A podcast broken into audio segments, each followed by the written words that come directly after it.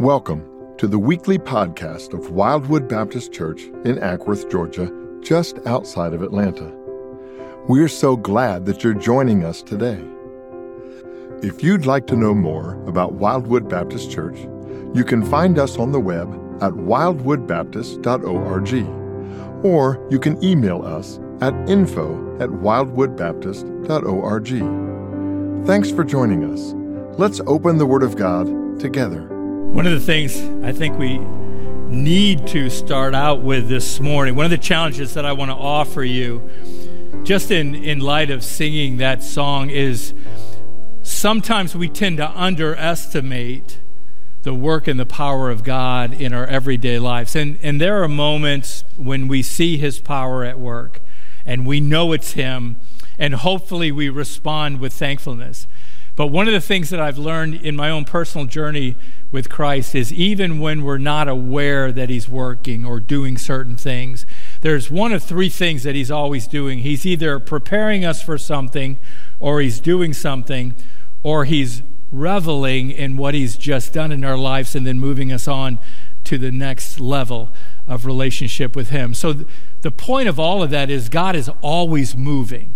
God is always working in our hearts and our lives towards the ultimate culmination of the kind of relationship that He not only desires to have with us, but that He sent His Son to die for, so that you and I can e- experience the fullness of who He truly is. So we, we come to the end of this particular series where we've really been studying how important these daily habits and disciplines will provide a, an opportunity for us to grow in our understanding of who God is and be used by Him as well, because hopefully that's your desire, as we just said.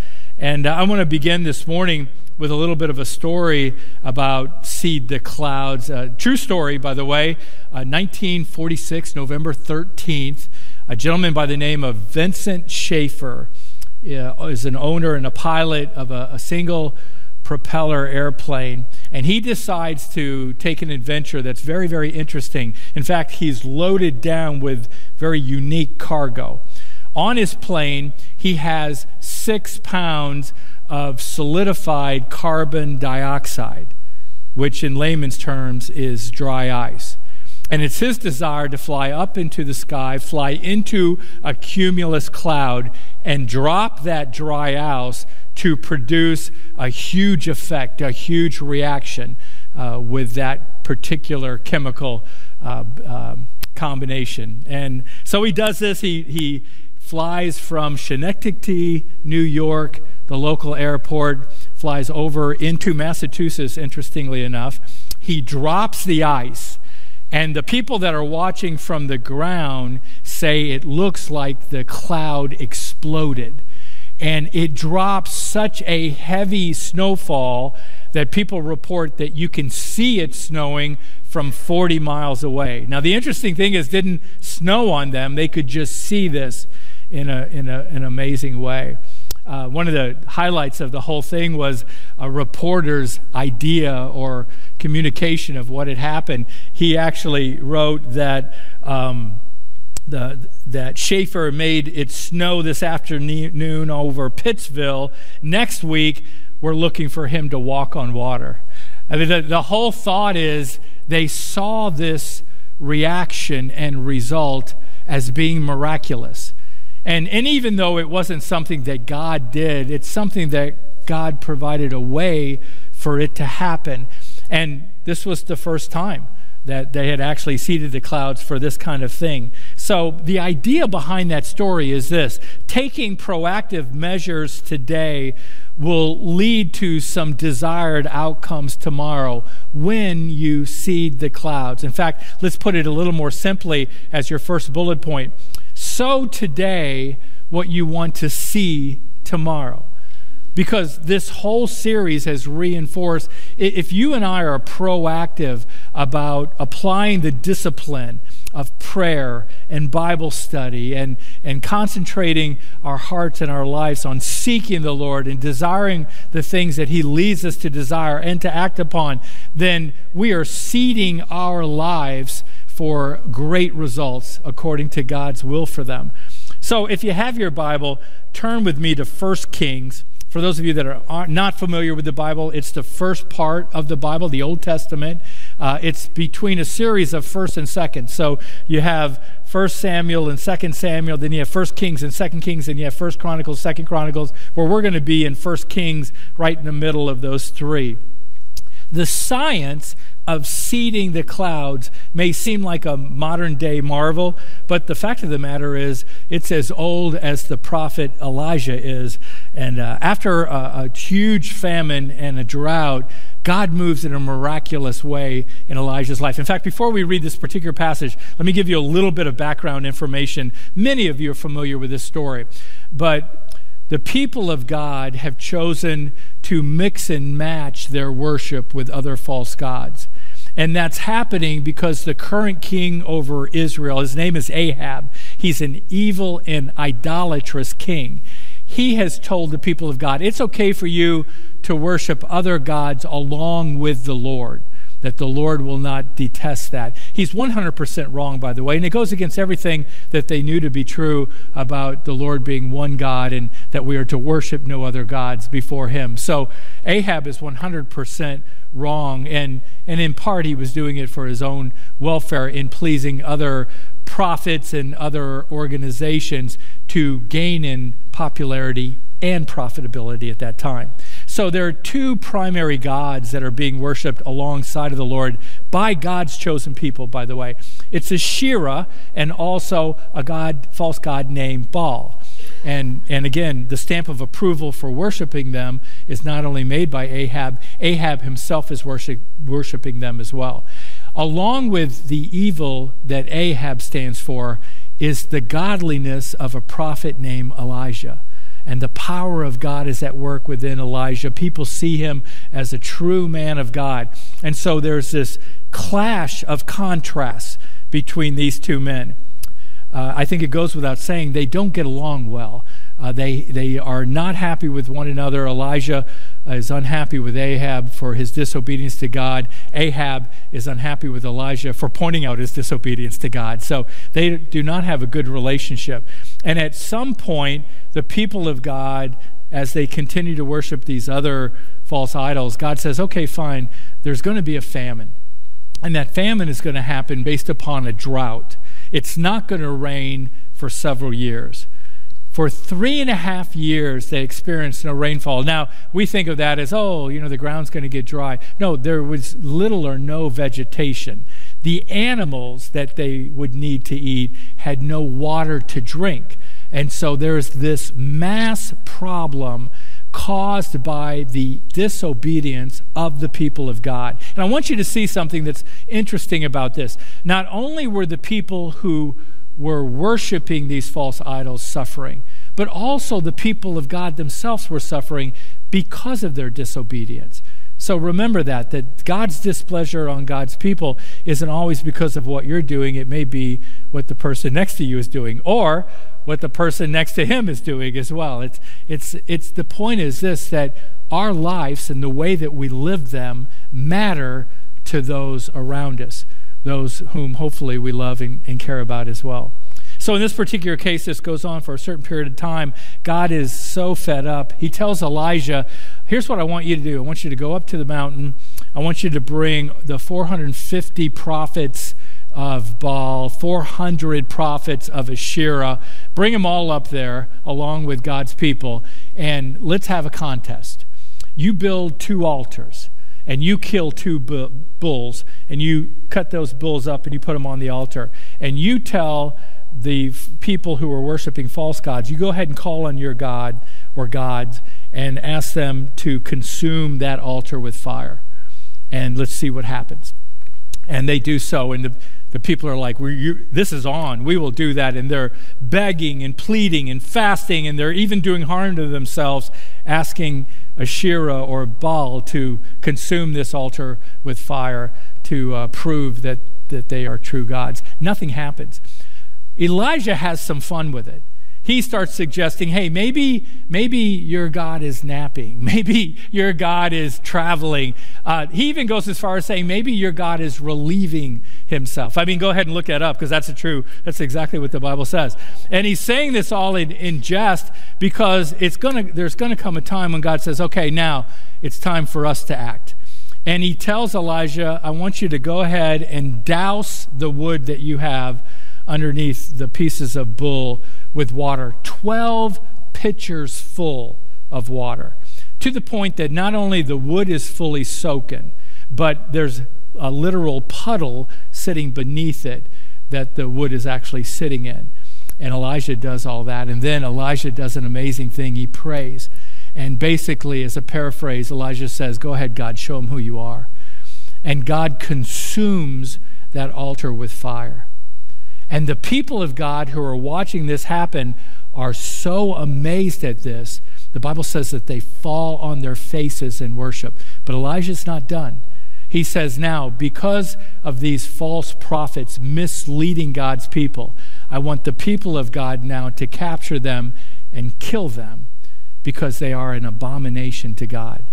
Now, I know that sounds harsh, but there are consequences for disobedience, especially according to the Bible, when those who are in leadership positions are misleading God's children. So that happens, and uh, needless to say, Ahab is none too happy with Elijah. Now, he begins to plot to kill Elijah, and Elijah knows it. And lo and behold, God calls Elijah, and he says, now, I want you to do something. I want you to go to Ahab and tell him it's about to rain. And Ahab Uh, is is obviously hunting for him and looking for him, and Elijah is is saying to God, uh, do you know he's looking for me, and do you know how unhappy he is, and how when he finds me he's going to kill me? Like, are you aware of all of that? Of course God is. And God says, no, listen, I've told you what I want you to do. I want you to do that. So I want to pick up where that uh, ends, that part of the story, in First Kings eighteen, verses forty-one through forty-six. I'm going to ask you to do something. Would you stand in the honor of reading God's word together this morning? Because I want to hear, I want you to hear the part of the story that we don't always focus on, but is equally amazing. Here's what it says, starting in verse forty-one. And Elijah said to Ahab, go up, eat and drink, for there is a sound of the rushing of rain. So Ahab went up to eat and to drink, and Elijah went up to the top of Mount Carmel, and he bowed himself down on the earth, and he put his face between his knees, and he said to his servant, go up now, look toward the sea. And he went up and looked and said, there is nothing. And he said, go again seven times. And at the seventh time he said, behold, a little cloud like a man's hand is rising from the sea. And he said, go up, say to Ahab, prepare your chariot and go down, lest the rain stop you. And in a little while the heavens grew black with the clouds and wind, and there was a great rain. And Ahab rode and went to Jezreel, and the hand of the Lord was on Elijah, and he gathered up his garment and ran before Ahab to the entrance of Jezreel. Lord, there is so much packed into these verses. We're asking you for clarity. We're asking you to speak directly into our hearts the things that you would have us not only to know, but to act upon by your Spirit, so that when we leave here, God, we are changed based upon the power of the understanding of your word today. And we pray that in Jesus' name. Amen. Thank you. You can be seated. So one of the amazing things about all of this is that we see very clearly what God's will is. He, he wants his people to turn from their wicked ways, to repent, and to turn back to him as their Lord. It's very, very obvious. And I think it's good for me to point out that God doesn't need an individual to make that happen. And yet God chooses to use a man like Elijah to be both a conduit and and uh, and also a, a connecting point between God and his people. And so he's got a, na- a man named Elijah who's known as a prophet, who hears from God and then communicates what God wants them to know uh, based upon what God tells him to say. And in order to do that, you have to be obedient. you have to say, God, I want to hear from you. And then you have to do what the Lord is telling you to do. And that's exactly what we see Elijah do. do. In fact, it's interesting to know, we, you could say, well, how does, how does the Lord communicate to Elijah what he wants him to do? It's really not as uh, obvious as what we probably often desire for God to speak to us uh, in that way. It, it's not, it's very, very general, but it's very direct. If you look back to First Kings chapter eighteen, verse one, this is the culmination of all this. It says, after many days, the word of the Lord came to Elijah. In the third year, he's talking about the third year of the drought, saying, go show yourself to Ahab, and I will send rain upon the earth. Do, do you see that? Go make yourself known to Ahab, and when and if you do, it's going to rain. And Elijah takes God at his word. He says, okay, I'm going to go. I'm putting myself in peril. I'm putting myself in a very vulnerable position. Uh, Ahab does not seek to worship you. He doesn't act like he knows you. He's not being obedient to you. He's an evil, evil king. In fact, we read earlier in First Kings, he's one of the most evil kings that had ever existed in Israel. And at the exact same time, one of the most evil kings is ruling over Judah as well. So God's people are not in good hands in this particular time. And Elijah's kind of reluctant, going, I mean, are you sure this is what you want me to do? But once God says do it, Elijah does it. He, he obeys the Lord. So once the people of God repented of worshiping these other idols, God's ready for things to change, and he's using Elijah as a communicator for what he desires for his people to experience. And, and notice that the Lord gives Elijah instructions on how to start the process, or as we're calling it today, to see the clouds. Here's the point that I want to make about that, your second bullet point. As people of God, we must obey the Lord. Like there, there isn't any um, room for not seeking, not hearing, not following the will of the Lord in a believer's life. Even if you've placed your faith and trust in Jesus Christ as Lord and Savior. Folks, listen, there are consequences for disobedience. And it comes in the form of both discipline, but it also comes in the form of removal of blessing for God's people. So it's important for us not only, uh, as you are doing so well this morning, uh, attending church, going to fusion classes, going to Bible studies, reading on your own and studying the Word of God. It's important for you to seek those things. But once you seek them, you are to obey them. You, you have to do them as well. Uh, and if you live in disobedience, then you're going to suffer the consequences of that disobedience.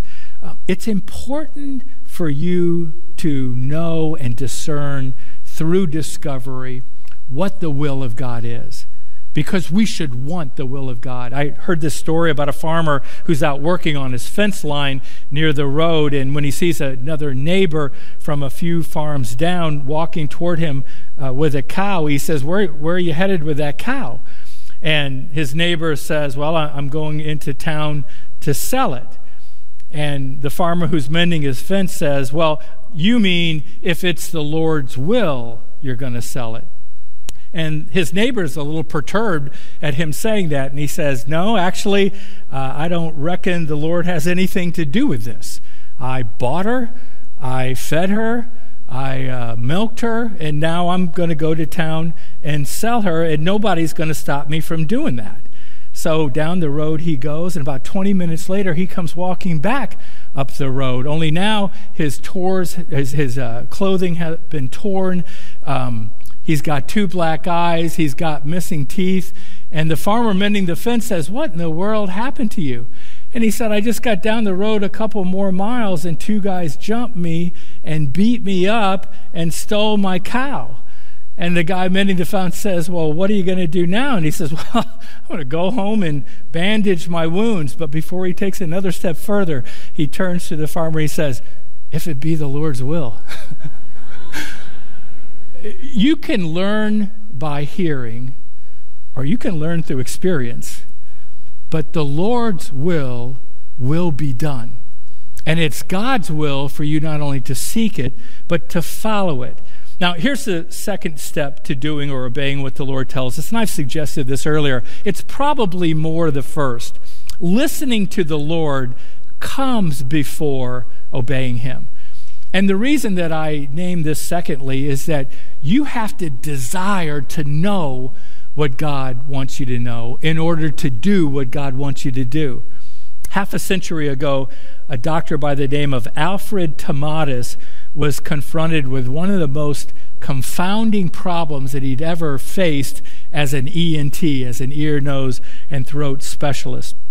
A well-known opera singer had mysteriously lost his ability to hit certain notes, even though those notes were well within his vocal range. And uh, he'd seen specialists, most of whom had said, "You've obviously got a voice problem." Well, Doctor Tomatis thought otherwise. Using a sonometer, Doctor Tomatis determined that this opera singer had been producing one hundred forty decibel sound waves at a meter's distance from his ears. That's louder than a military jet taking off from an aircraft carrier. That discovery led to this diagnosis. The opera singer had suffered hearing loss by the sound of his own voice. And because he couldn't hear the note, he could no longer sing the note. In Doctor Tomatis's words, the voice can only reproduce what the ear can hear. The French Academy of Medicine dubbed it the Tomatis effect, and its ramifications go well beyond the opera singer's life. When you and I face relational problems and emotional problems, even spiritual problems, we often think that those problems are the problems. But they're merely symptoms, probably, and I'll say even possibly, of the real problem, because the real root of those kinds of problems comes with a spiritual Tomatis effect, ears that have been deafened to the voice of God. You see, the Bible describes God's voice as a small, still voice. It describes it as a sound or a low whisper, a gentle whisper, a soft whisper. And in some translations, it's described as the sound of gentle blowing. Here's the point. You've got to get quiet and listen closely to hear God speak. Listening to other noises, to other people, even listening to ourselves, often leads to negative results. I told you this earlier, but according to studies, you you will have sixty thousand thoughts that will fire across your synap- synapses today, and according to the Cleveland Clinic, eighty percent of what you hear and think will be negative. And the major problem that we face is all the crying and all the complaining and all the criticism and all the condemnation. We hear that kind of junk so often, it's hard for us to believe anything else but the negative things that we hear. The enemy is called the accuser of the brethren. He's also called the father of lies. If you listen to those lies, you'll become deaf to the voice of God. In fact, Batterson says, if you can't hear his voice, you can't sing his song, and your life is going to be lived out of sync and off key. If you're struggling with any or all of these problems, I have one major biblical solution to your problem. Here's how you can turn up the volume of God's voice. It's your fourth bullet point. We hear God speak in the Bible. Romans twelve two says, "Do not be conformed to this world, but be transformed by the renewal of your mind, that by testing you may discern what is the will of God, what is good and acceptable and perfect." Folks, we've got to make time to read and study and hear and learn God's word so we become with his will and his ways. And then when we pray and ask him for his guidance in our lives, we'll recognize his voice and we'll grow to be more like him because we know him for who he truly is. I wonder how many more miracles we may see actually happen in our own lives when we start looking for them to happen, maybe even expecting them to happen. Studies show that the older that we get, the more closed that we become toward expecting amazing things to happen in our lives. We become conditioned not to get our hopes up. In fact, studies show that as we get older, there's a shift in the cognitive process from right brain to the left brain thinking. Now, the right side of the brain, or the right brain, is where imagination comes in. The left side is where we find our logic. This may be part of our problem, because if we're not careful and we stop living with hopeful imagination, we simply base our expectations on our memory, things that we've already seen or heard or experienced. If you haven't experienced some amazing things of God in your life, then the older you get, the less likely you will be to expect those things to happen. You won't seek them. You won't desire. You won't even know that they can happen. When you stop dreaming God-given dreams about your future, future, you start living only from your past. You stop living by faith, and you start living by logic. And that's why God's vision or direction is so incredibly important in our lives. Proverbs twenty-nine eighteen says, where there is no vision, the people perish. So we need to seek and then hear God. Once we hear and know him, we are to obey him. Here's our next step in seeding the clouds. Don't underestimate the power that's found in a bold prayer.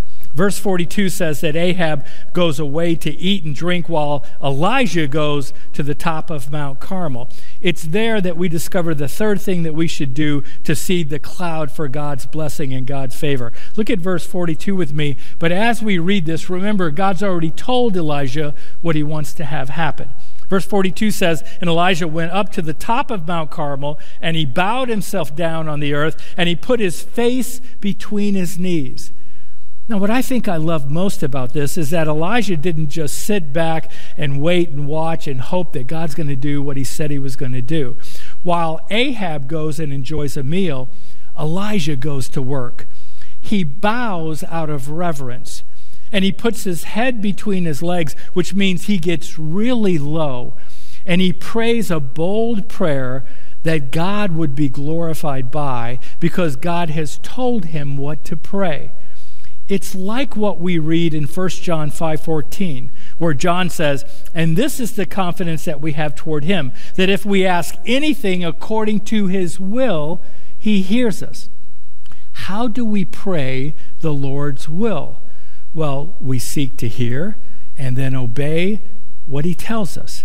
So our fifth bullet point is this: go ahead and pray about the things that God has already placed in your heart. Sometimes I think we overcomplicate knowing or praying God's will. Here's a fairly simple formula. Number one, ask yourself, does what you're praying for line up with God's word? Number two, ask yourself, does what you're praying for lead you to a closer relationship with him?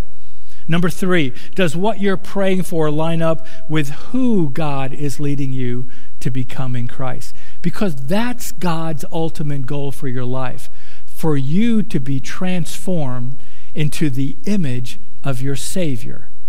That's when God is most glorified, when we're working towards that point according to his power and according to his will. You can seed the clouds many different ways, but don't forget that even when you don't know how to pray, you still should pray. And often we have to rely on the Spirit to be able to do so. The Apostle Paul tells us in Romans eight, verses twenty-six and twenty-seven, likewise, the Spirit helps us in our weakness, for we do not know what to pray for as we ought, but the Spirit himself intercedes for us with groanings too deep for words. And he who searches hearts knows what is the mind of the Spirit, because the Spirit intercedes for the saints according to the will of God. Isn't it interesting that God pronounces the power of prayer in our life? I personally believe that humility mixed with submission catalyzes the opportunities for God to bless us. The Bible indicates that when we ask the Lord for what he's leading us to ask for, God's going to answer those prayers by providing exactly what you ask for. And you may be thinking, well, isn't that obvious? If I ask God for what he wants me to ask for, of course God is going to give me what he wants to give me. But I would ask you, would you expect the opposite to be true? Here's the flip side. Do you really want God to give you the things that he really doesn't want you to have?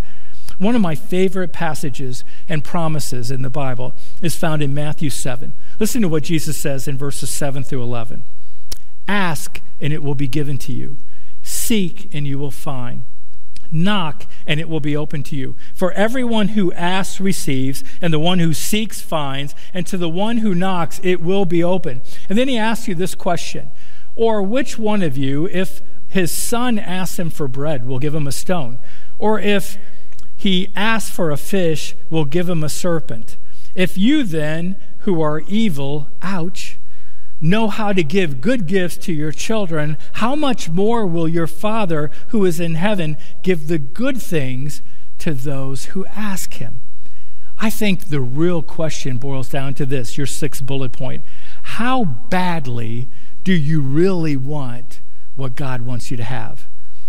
When was the last time you found yourself doubled over in prayer? You see, that posture that Elijah assumes indicates profound humility mixed with extreme intensity. Folks, he's not just praying, he's believing and yet begging God for a miracle. Personally, I have no issue with shorter thank you prayers before meals. Why? I enjoy eating my food while it's still hot. That said, there are moments when you need to press in and pray through. You need to seed clouds with contending prayer that lasts as long as it needs to and is as passionate and sometimes even as painful as it needs to be, because you want what God wants you to have so bad, you just keep praying.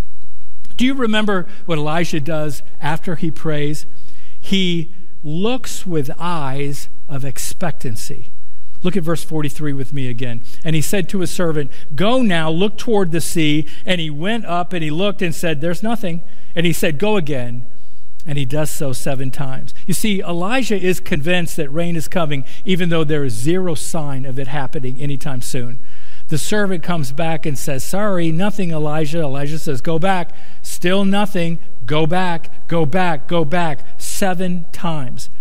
Seven is an interesting number. It's called the number of perfection or completion, obviously because God creates all things in six days and then rests on the seventh. But that number seven is used several times in Scripture. One of the places that it is found speaks profoundly to what we're talking about today.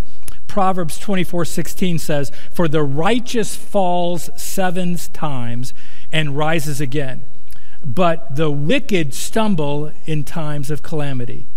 You see, the idea here is that the righteous who trust in Christ and who are then made righteous in his eyes are kind of like a Timex watch. They take a licking and keep on ticking. The, the righteous persevere because they are made strong. The wicked fall and stay down because they are weak. In boxing, You, you don't lose because you go down. You lose because you stay down. In the Bible, Abraham bows down to the ground seven times in Genesis thirty-three.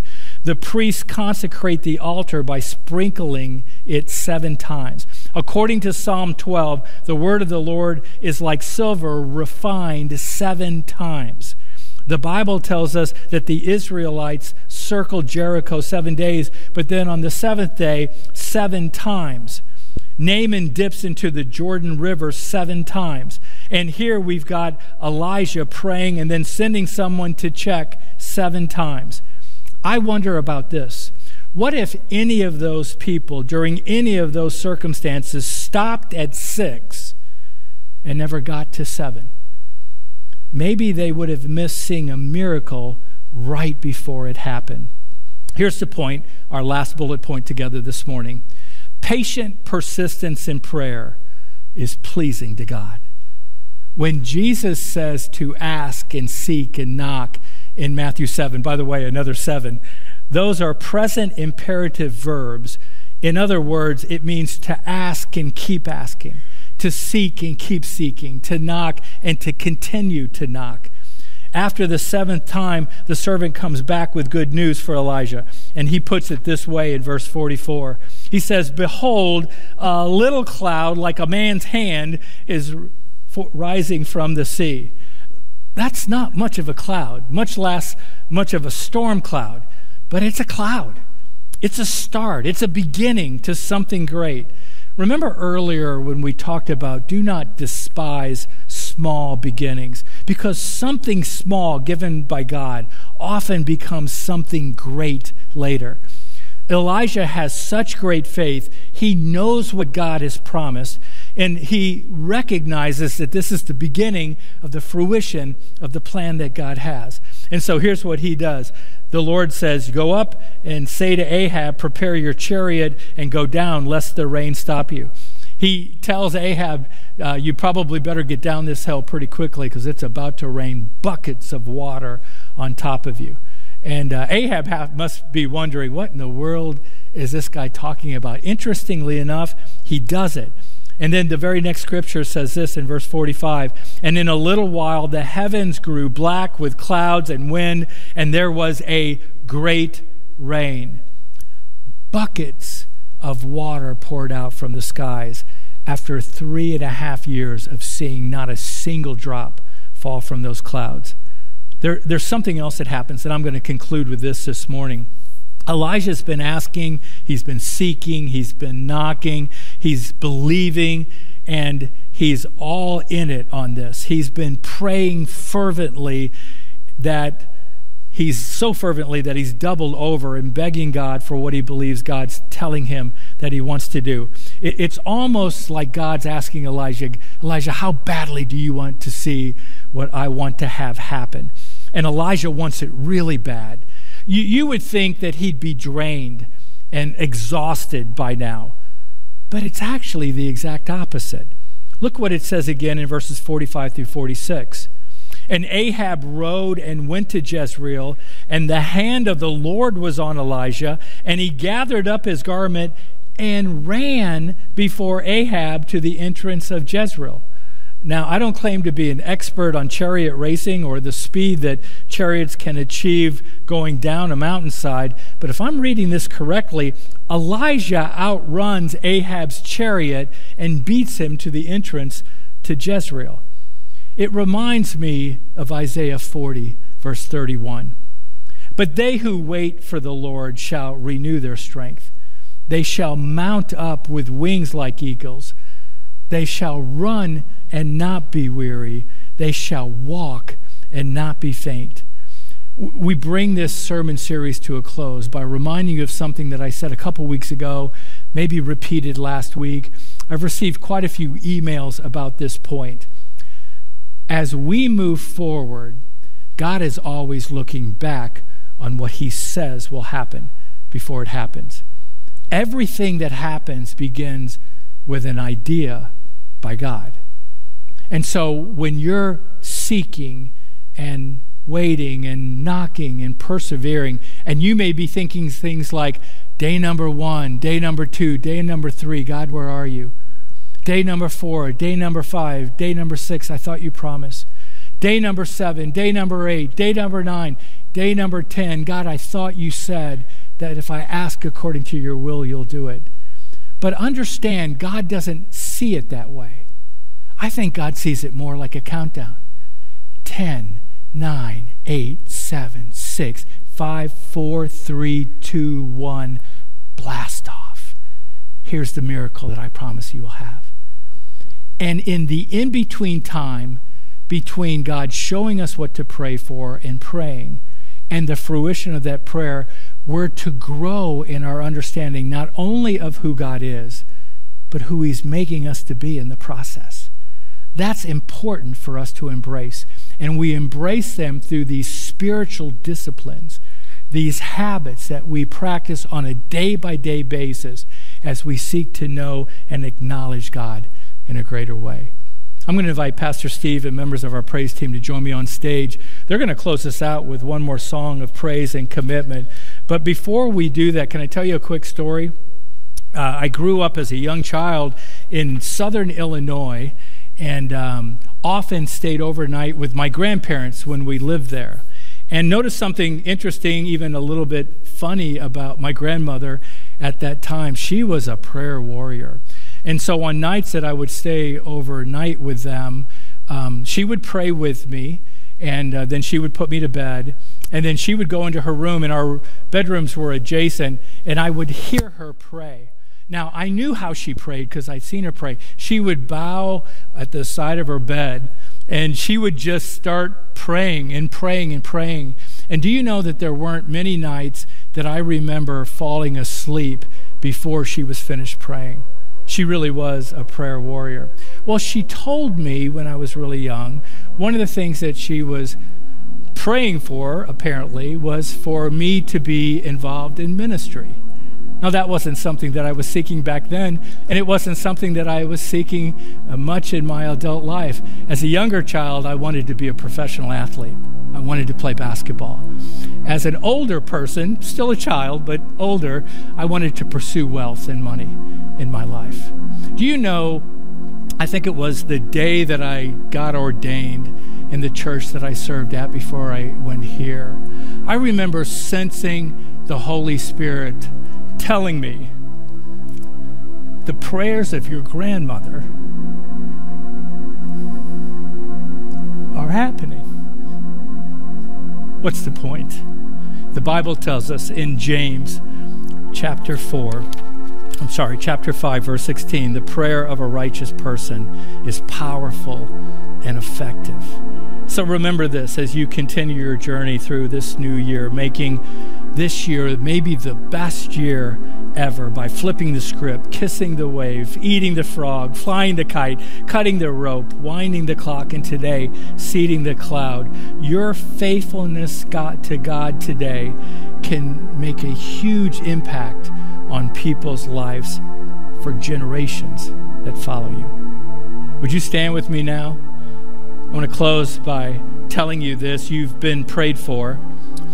Uh, before these services began today, we together asked God to speak to all who are here, all who are watching this morning, to speak to you about your next steps. This morning, do you need to invite Jesus to be your Savior? Because if you've not done that, that's the necessary first step. Admit that you've sinned. Acknowledge that your sin has separated you from Him, and ask Him not only to forgive you, but to come into your life and to take control. He will lead you on a journey that far exceeds your wildest expectations. Or maybe today, do you need to bow to Him in humble submission and acknowledge that no matter what you're going through right now, you will continue to serve Him as Lord until that breakthrough or that miracle happens according to His will and His perfect timing. Those are two possibilities. And remember this, there's nothing that God can't do. Let's pray. Father, use this time as an opportunity for us to grow by responding to what you've told us and taught us this morning. Help us to respond in a way that not only honors and glorifies you, but moves us in the direction that you're leading us to walk in according to your perfect plan, your perfect will for our lives. Lead those who need to know you to believe and confess. Lord, those who do know you to begin to follow and to desire to do the things that you're leading them to do, and be honored by those responses. And we ask and pray that now in Jesus' name, amen. Deacons are available down front. The altar is open for you to bow. Respond to the Holy Spirit's leading as we sing this last song together. You've been listening to the teaching ministry of Wildwood Baptist Church. We hope that today's message was an encouragement to you. For more information, you can find us at wildwood baptist dot org, as well as on Facebook, Instagram, and Twitter. Just search for Wildwood Ackworth on the web and on social media. Thank you for joining us, and we look forward to hearing from you.